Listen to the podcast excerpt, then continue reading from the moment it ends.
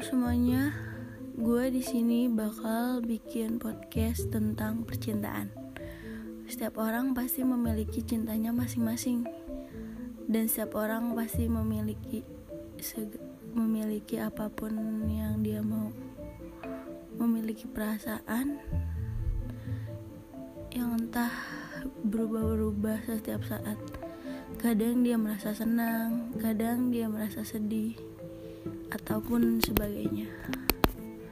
Jadi di sini gue akan ngedengerin cerita teman-teman gue tentang mereka curhat sama gue tentang percintaan mereka dan gue akan share ke kalian. Selamat enjoy.